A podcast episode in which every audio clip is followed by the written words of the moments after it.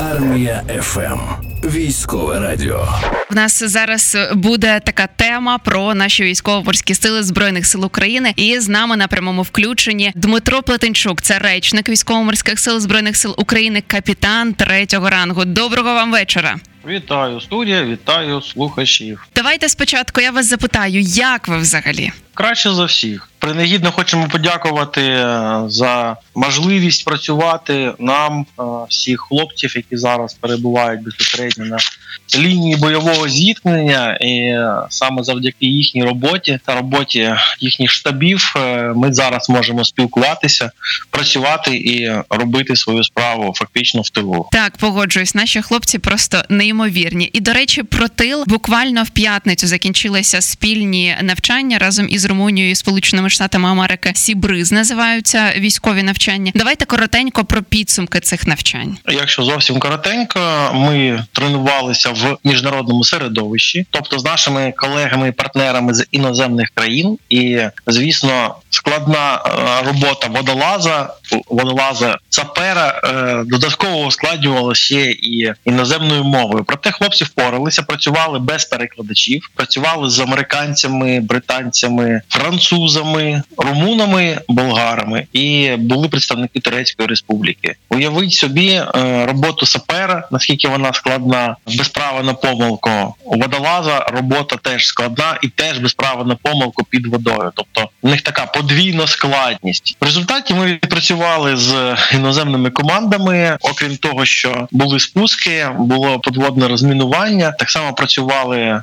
наші дроноводи, як зараз модно казати. У нас так само є підрозділи, і без них теж не можна обійтися, тому що підводний дрон знаходить ці е, міни, позначає місце, і туди вже безпосередньо відправляється команда водолазів, яка має підтвердити та знешкодити. Тому вони працювали в тандемі, враховуючи, що обладнання іноземне, звісно, ділилися опитом е, досвідом наші колеги за кордон, які давно вже використовують ці дрони. А наші хлопці, звісно, могли поділитися своїм досвідом розмінування. Закінчилося все як завжди, такими е, спонтанними змаганнями, тому що це була дуже коротка ітерація тих навчань, коли вже всі нарешті закінчили в останній день. Побачили турнік. Ну це ж хлопці, і почали грати в сходинки. Це як виявляється, гра не тільки у нас популярна серед чоловіків. І знаєте, що минулого разу ми у них виграли футбол, а цього разу у сходинки. Всі три перші місця посіли наші наші хлопці, військові водолази. Клас, неймовірно просто. Я дуже сильно надіюся. Ну це ж взагалі наші е, військові навчання, Сібриз. І я дуже сильно сподіваюся, що вже наступного року ми зможемо їх провести в Україні, а не на території іншої країни. Прям дуже сильно в це хочеться вірити. І ось, власне, я думаю, що ми дуже е, вперто працюємо над цим. Е, зокрема, бавовна в Криму. Хочеться ще теж про це поговорити. Е, чи можна вважати ось цю бавовну в Криму там ураження катерів і різноманітних човнів Росії, висадка, зокрема на вишки бойка, е, сприймати це як початок звільнення Криму. Ну, ви знаєте, початок звільнення Криму розпочався одразу після його захоплення. Насправді це такий багатошаровий, багатоетапний процес, дуже складний, і відповідно е, деякі речі робилися е, ще задовго до початку повномасштабного вторгнення. Та сама розробка, наприклад, Нептуна, це все кроки в той самий бік, тому що не звільнивши акваторію, ми не зможемо зайти в Крим. Так само не не, не звільнивши Крим, ми не зможемо повністю звільнити акваторію. Це це взаємопов'язано і. Щодо Сібризу, ми теж дуже сподіваємося, що ми його проведемо наступного разу вже в нашому чорному морі. Тим не менш, е, як ви знаєте, діє конвенція Монтріал в Чорному морі. Відповідно, Турецька Республіка згідно цієї конвенції під час бойових дій Босфор закриває. Якщо бойові дії триватимуть і надалі, то звісно вони його не відкриють. Е, ці навчання були організовані відповідно трьома сторонами: це Сполучені Штати, Румунія і Україна. Що стосується вашого питання по бавовні, по всьому, що відбувається відбувається, е, наші ракетні берегові артилерійські війська військово-морських сил звільнили 25 тисяч квадратних кілометрів ще більше року тому. Звільнили від присутності ворожого флоту, але там продовжує працювати е, ворожа е, авіація, і це проблема, тому що вони ведуть розвідку і іноді навіть наносять вогневе ураження. Незрозуміло для чого, ну але наносять по змійному. Відповідно, оператори гуру, звісно, дуже круті хлопці. Їм не забракло духу туди висадитися. Там могло бути що завгодно. Тим не менш, всю акваторію росіяни вже не заходять більше року, тому що ну кораблями в сенсі, тому що після Москви вони не одразу все зрозуміли. Ми їм ще втопили Васильбех, і тоді тоді до них почало щось доходити, що мабуть їм там не раді, просто в цій частині Чорного моря. Ви зачепили тему російських е, човнів, катерів. В мене питання: вони взагалі підлягають якомусь відновленню? Чи це ну чи, чи ось ми їх там пошкодили, і це взагалі вони там не знаю ближче років п'ять точно не зможуть плавати, виходити в море? Що стосується безпосередньо тих двох одиниць, про які зараз постійно говорять, це підводний човен. До речі, носій крилатих ракет типу калібр до чотирьох штук він міг брати. Це не старий човен, це досить свіжий відносно для російського флоту підводний корабель. І е, відповідно, другий це великий десантний корабель. Ми зі своєї позиції військово-морських сил вважаємо, що відновленню ВДК не підлягає, тому що, по перше, характер ушкоджень такий складний, що там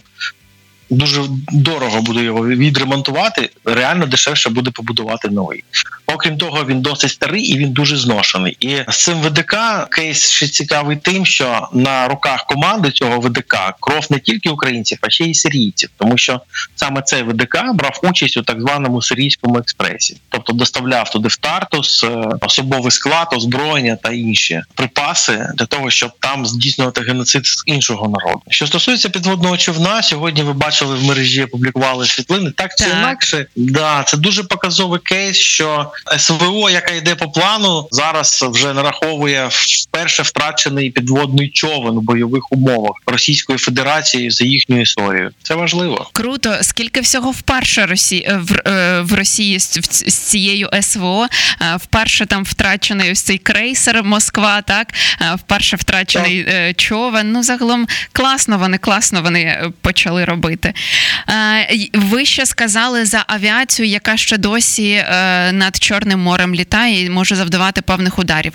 Наша відповідь, яка може бути наша відповідь, і що нам для цього треба зробити? В першу чергу нові зразки озброєння, а це вже мова про F-16, звісно тому що так у нас є зенитники, так вони працюють, але все ж таки такі складні цілі, як е, ті самі су 30 наприклад, такі більш сучасні. Це досить складна ціль, і тут е, вже слово за повітряниками. І до речі, ще повертаючись до теми відновлення цих ушкоджених одиниць, їхні пропагандисти, звісно, одразу розповіли, що це буквально завтра вони полагодять. Нагадаю, що коли е, рік тому більше втопили Саратов в Бердянську, було пошкоджено ще два кораблі ВДК. Їх досі ремонтують і загалом флагман російського флоту, атомний крейсер, їх два так само. Один списали в цьому році, натомість хочуть поставити на його місце другий. Так, от другий знаходиться в ремонті 25 років. Уявіть собі.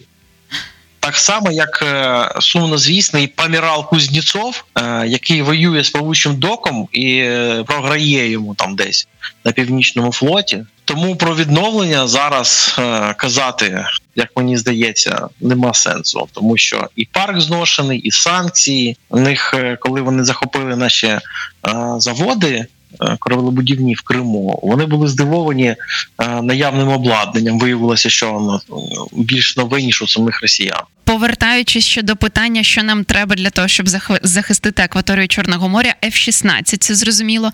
А ось, наприклад, чи чи можуть всі наші ці успіхи в Криму, там те, що ми робимо, вражаємо різ... ну, Чорноморський флот Росії, чи можна вважати, що це спонукатиме наших західних партнерів надати нам далекобійні ракети, наприклад? Ну насправді важко прогнозувати щось, що стосується міжнародних перемовин. Це вже вищий рівень дипломатії та зовнішньої політики. Це поза межами нашої компетенції. Тим не менш, е, коли вони бачать, як ми застосовуємо, насправді це має результат е, взяти ті самі гармати е, М3 три сімки, три сокири, так звані, їх називають казино через три сімки.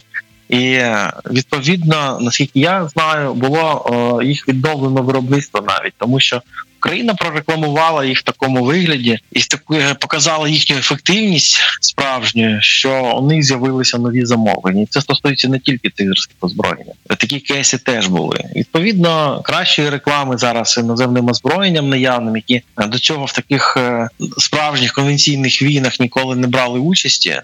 Воювали з противником, який не був їм рівний, так не могли себе показати. А зараз е, можна побачити насправді е, що чого варто. Так само, як С-400, який показав, що він реально не має аналога в мірі е, такого дорогого коштовного салюту знайти у світі, мабуть, складно.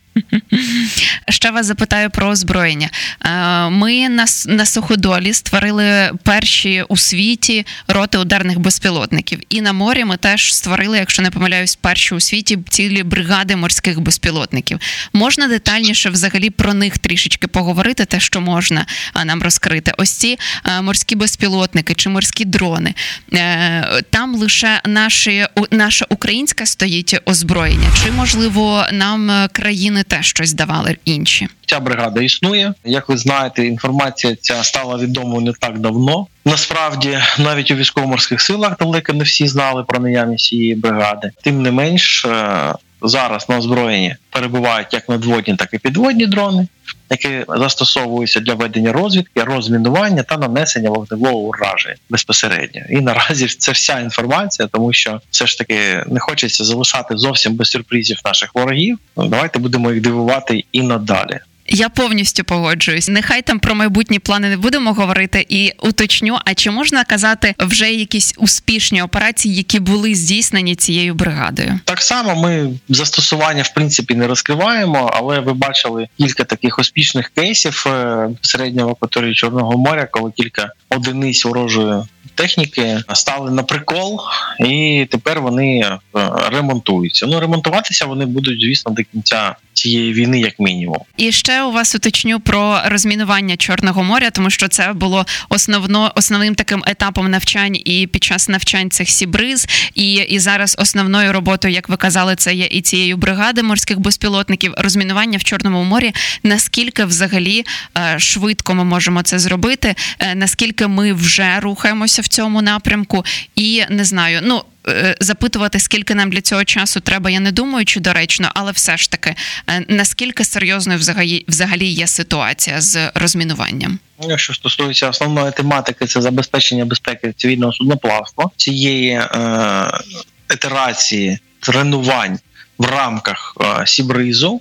Як ви бачите, у нас є успіхи. Ми маємо вже 5 з 5 успішних кейсів щодо виходу студен е, з нашої акваторії через Босфор. І більше того, ще дві одиниці вже зайшли на завантаження зерном, і це реально все знов таки про ту саму тематику по забезпечення безпеки цивільного судоплавства. Нагадую, принагідно для е, ваших слухачів, що для України море є основним експортним каналом, е, на який припадає 90%, ну до воєнний час припадало 90% українського експорту. Тому нам пощастило бути морською державою, мати такі шляхи комунікації. Головне е, ніякому разі не стати державою біля моря, замість морської держави. І Ми все для цього робимо. І що стосується безпосередньо розмінування у військово-морських силах, е, створюється дивізіон протимінних кораблей. Це то той організм, е, на як на який покладається проведення операцій з розмінування. Ми плануємо проведення цієї операції за першої ж нагоди. Звісно, як тільки відкриється Босфор, як тільки